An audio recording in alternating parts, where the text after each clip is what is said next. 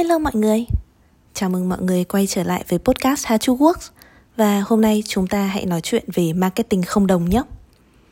5 tiếng này nghe như là một phép màu vậy. Từ ngày còn đi học cho tới lúc đi làm, Lúc nào quanh tay mình cũng vảng vất 5 cái tiếng này dưới những hình thái khác nhau. Marketing không đồng, Zero cost marketing. Ngày mới chập chững đi làm, Mình từng nghe rất nhiều những câu khẩu lệnh như là Hãy lên một chiến lược marketing không đồng đi.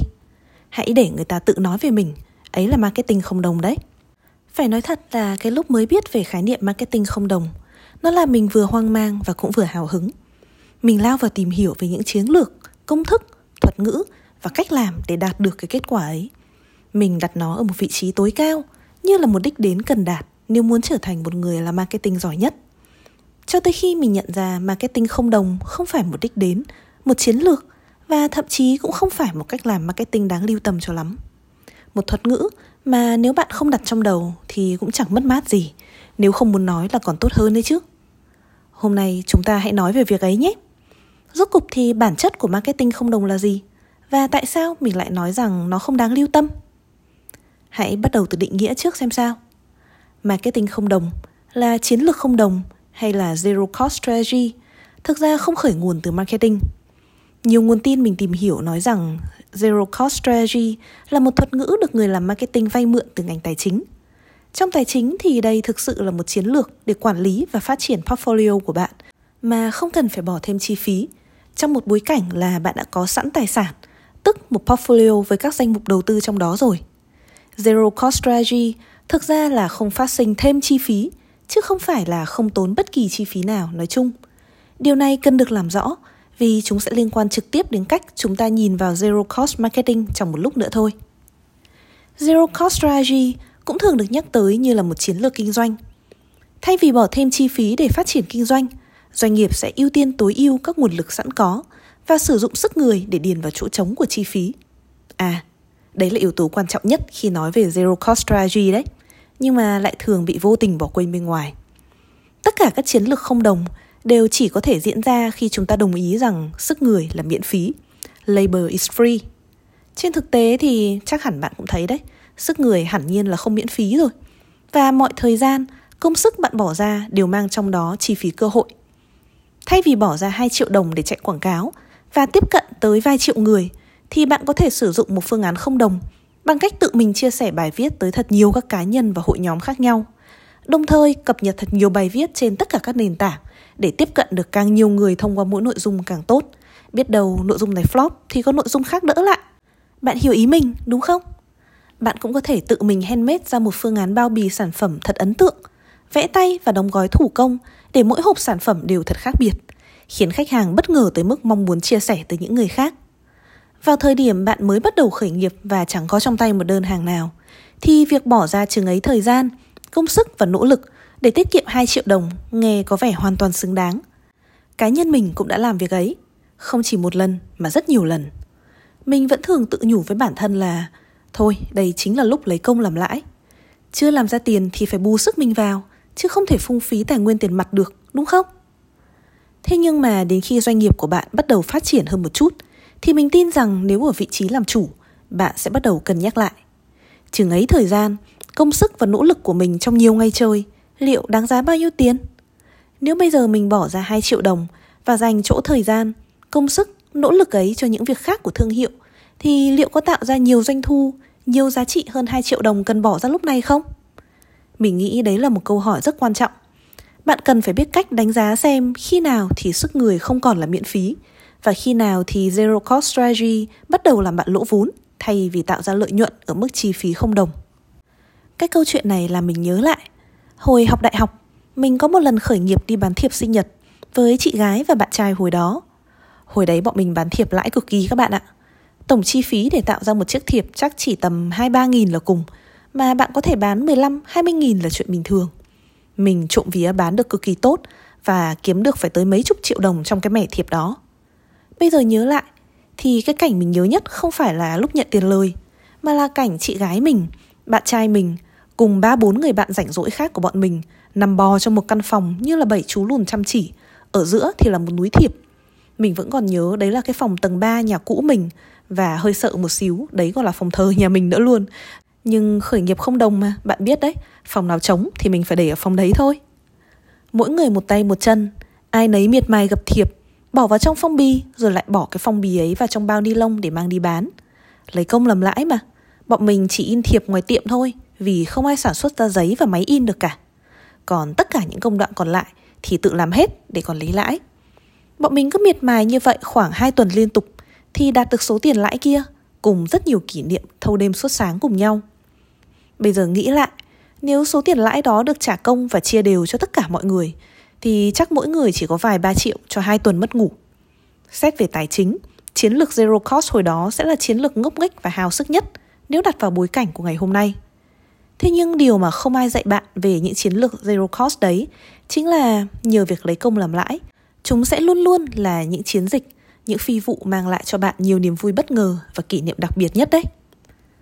Quay trở lại với câu chuyện của ngày hôm nay thì thông qua cái kỷ niệm khởi nghiệp đầu đời của mình, mình mong bạn hiểu rằng Zero Cost Marketing luôn luôn chỉ là một khái niệm tương đối mà thôi. Không có bất cứ hoạt động nào là không có chi phí cả, chỉ có những hoạt động mà bạn không phải trả phí bằng tiền mặt mà thôi. Thay vì gọi bất cứ chiến dịch nào là Zero Cost Strategy thì mình nghĩ là Low Cost Strategy sẽ đúng hơn cả. Một chiến dịch mà tốn khá là ít chi phí, chứ không phải là không tốn chút nào. Thực ra tuy mình nói vậy, không có nghĩa là Zero Cost Marketing không tồn tại đâu. Chúng vẫn có chứ. Cá nhân mình nghĩ chúng chính là earned media, tức là những cái chia sẻ tự nhiên mà bạn có được khi tạo ra một nội dung tốt, hay là độ nhận diện tự nhiên mà bạn kiếm được thông qua việc cung cấp một sản phẩm và dịch vụ tốt. Cũng giống như một nội dung viral hay là word of mouth marketing ấy, những giá trị bạn nhận được khi đang không bỏ ra một đồng truyền thông nào chính là giá trị do chất lượng sản phẩm tạo nên. Kết quả của những hoạt động marketing không đồng là kết quả của bản chất giá trị nội dung, giá trị sản phẩm và dịch vụ mà thương hiệu cung cấp tới nhóm khách hàng mục tiêu phù hợp. Trong những tháng ngày theo đuổi marketing không đồng, mình đã vô tình đào tạo cho bản thân rất nhiều kỹ năng mà mình đánh giá là vô cùng quan trọng với người làm marketing. Thứ nhất, đó là sự linh hoạt trong tư duy về tiền mặt. Marketing không đồng tập trung rất nhiều vào việc tránh chi ra tiền mặt và lấy công làm lãi. Việc ấy buộc mình phải nghĩ về những cách trao đổi quyền lợi và giá trị ngoài tiền mặt. Trao đổi quyền lợi truyền thông và trao đổi trực tiếp thông qua sản phẩm là hai cách làm phổ biến nhất. Tài trợ sản phẩm cho các sự kiện để xây dựng nhận diện với nhóm khách hàng phù hợp này. Gửi tặng sản phẩm cho KOL để trải nghiệm miễn phí đều là những hình thức triển khai marketing không đồng. Vào những ngày mình mới khởi nghiệp thì một hình thức cũng vô cùng phổ biến trong thời trang, đó là tham gia hoặc tổ chức các buổi flea market, những các hội trợ do nhiều bên cùng tham gia trong một cuối tuần nào đó. Sự quan tâm tới hội trợ sẽ là con số tổng của sự quan tâm từ mỗi thương hiệu tham gia và danh tiếng của những thương hiệu lâu đời sẽ hỗ trợ những thương hiệu còn non trẻ một chút. Chi phí tham gia flea market hồi đấy thường rất nhỏ hoặc là rất hợp lý, tức là bạn chỉ cần trả một mức chi phí cố định khá nhỏ thôi và sau đó sẽ chia sẻ thêm với ban tổ chức trực tiếp trên doanh thu bán được. Hôm nay là mình nhớ lại hồi mới khởi nghiệp nhiều quá. Đúng là cái thời điểm mà có nhiều bài học về marketing không đồng. Bây giờ thì trộm vía các thương hiệu phát triển hơn – cũng có nhiều chi phí cho marketing hơn nên là những cái bài học này lại ít đi. Yếu tố thứ hai mà mình đào tạo được cho bản thân trong thời gian còn đang sống chết áp dụng marketing không đồng, đấy chính là growth mindset, một tư duy phát triển. Có lẽ do thường được áp dụng bởi các startup với số vốn nhỏ và nhận diện thị trường còn rất ít, nên marketing không đồng tập trung khá là cực đoan vào sự phát triển nhanh chóng và mạnh mẽ. Grow mindset thật ra cũng không phải điều gì quá gây gớm đâu mà với bản thân mình là một tư duy không thỏa mãn với bất cứ kết quả nào đã đạt được. Hôm nay có 10 người biết tới thương hiệu, thì ngày mai phải là 20 người, và tuần sau phải là 100 người. Với mình thì Grow Mindset đơn giản như vậy thôi. Không có gì là đủ tốt cả. Kết quả luôn có thể tốt hơn và phải tiếp tục tốt hơn. Tuy nhiên, không phải vì sự linh hoạt và Grow Mindset mà marketing không đồng là một điều gì đó ai cũng cần phải học và làm theo đâu. Ngay từ đầu podcast, mình đã nói về việc nó không thực sự cần thiết, phải không? Quan điểm của mình vẫn không đổi. Những ngày tháng theo đuổi marketing không đồng cũng đã tạo cho mình không ít cái tư duy sai lầm và sau đó mình phải dành không ít thời gian để tự vỡ ra và điều chỉnh. Trong khi đó, mình tin rằng chẳng cần biết tới khái niệm marketing không đồng thì mình vẫn có thể học được sự linh hoạt và grow mindset như thường. Vậy những cái tư duy sai lầm mà marketing không đồng đã mang lại cho mình là gì? Thứ nhất, phải kể tới chuyện marketing không đồng đã tạo dựng cho mình một niềm tin về khái niệm viral marketing. Đây có lẽ là khái niệm sai lầm nhất mình từng tin tưởng. Viral marketing là khái niệm cho rằng việc được công chúng không chỉ bao gồm khách hàng mục tiêu, chia sẻ rầm rộ về nội dung của thương hiệu là một hoạt động quảng bá hiệu quả. Khái niệm này dẫn chúng ta tới với rất nhiều công thức, thủ thuật, tips và tricks để tạo ra nội dung khiến khách hàng muốn chia sẻ, thay vì một nội dung có ích cho khách hàng và thực sự có tính chất bán hàng. Tức là hoàn toàn không đáp ứng cái công năng cơ bản của việc quảng bá. Khi lấy viral làm trọng tâm, thì lúc đó người làm marketing cần tập trung vào việc làm thế nào để khơi gợi cảm xúc của khách hàng, chứ không hẳn là tập trung vào sản phẩm. Hãy thử nghĩ về một video quảng cáo bảo hiểm của Thái mà xem. Thái Lan nổi tiếng là đất nước tạo ra những TVC vô cùng xúc động, có thể khiến bạn rơi nước mắt và chia sẻ ngay lập tức. Chúng đảm bảo tính viral, tuy nhiên rốt cục khi TVC đó kết thúc, bạn có nhớ được tên hãng bảo hiểm ấy không? Thỏa mãn cảm xúc khách hàng tuy quan trọng thật, nhưng dần dần mình nhận ra rằng nếu thực sự muốn áp dụng viral marketing thì có lẽ thứ bạn kinh doanh nên là một trang tin hoặc là một influencer thay vì kinh doanh một thương hiệu với các sản phẩm thông thường. Khi mà bạn làm một trang tin hay là làm một influencer thì cái câu nói no press is bad press tức là không có bài báo nào về mình là bài báo xấu cả. Cái câu nói ấy khi đó mới đúng. Còn với một thương hiệu thông thường hay với một thương hiệu F&B đi thì viral không phải lúc nào cũng tạo ra doanh số. Viral marketing lấy độ phủ, độ nhận diện mạnh mẽ trong một khoảng thời gian ngắn là mục tiêu.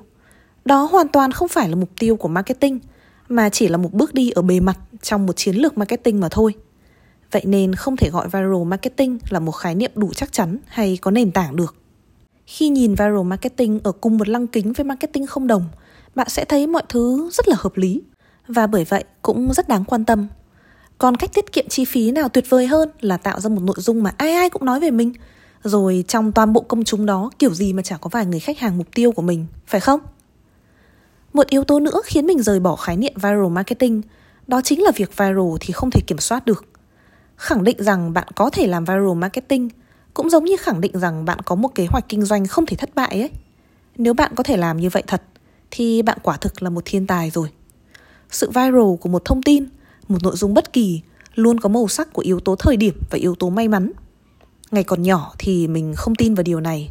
Mình cố chấp, cố gắng và cố gắng rất nhiều để tạo ra một nội dung viral. Lao vào đọc và học tất cả những cái chiến dịch viral âm mỹ trên mạng xã hội để rút ra kinh nghiệm. Lúc đó mình vẫn chưa hiểu rằng những cái thứ mà mình đang quan sát, đang cố học, thật ra chỉ là một hoạt động vô cùng bề mặt và đôi khi chẳng liên quan chút gì tới cái chiến lược marketing hay là chiến lược kinh doanh của thương hiệu đó cả. Thời đại viral marketing trôi qua, để lại trong lòng mình một bài học duy nhất có giá trị cho tới tận ngày hôm nay. Đấy chính là danh mục 16 concept truyền thông bất biến của truyền thông trăng đen của cô Nguyễn Ngọc Long Black Moon đấy. Cô tuy xéo sắt thật đấy, nhưng mà kiến thức của cô thì không thể phủ nhận được. Danh mục này gồm 16 nội dung truyền thông được sử dụng để xây dựng những cái chiến dịch có khả năng viral mạnh mẽ và chắc chắn nhất. Truyền thông trăng đen đã lên danh mục này từ năm 2014 rồi và tới giờ thì mình vẫn thấy rất chính xác.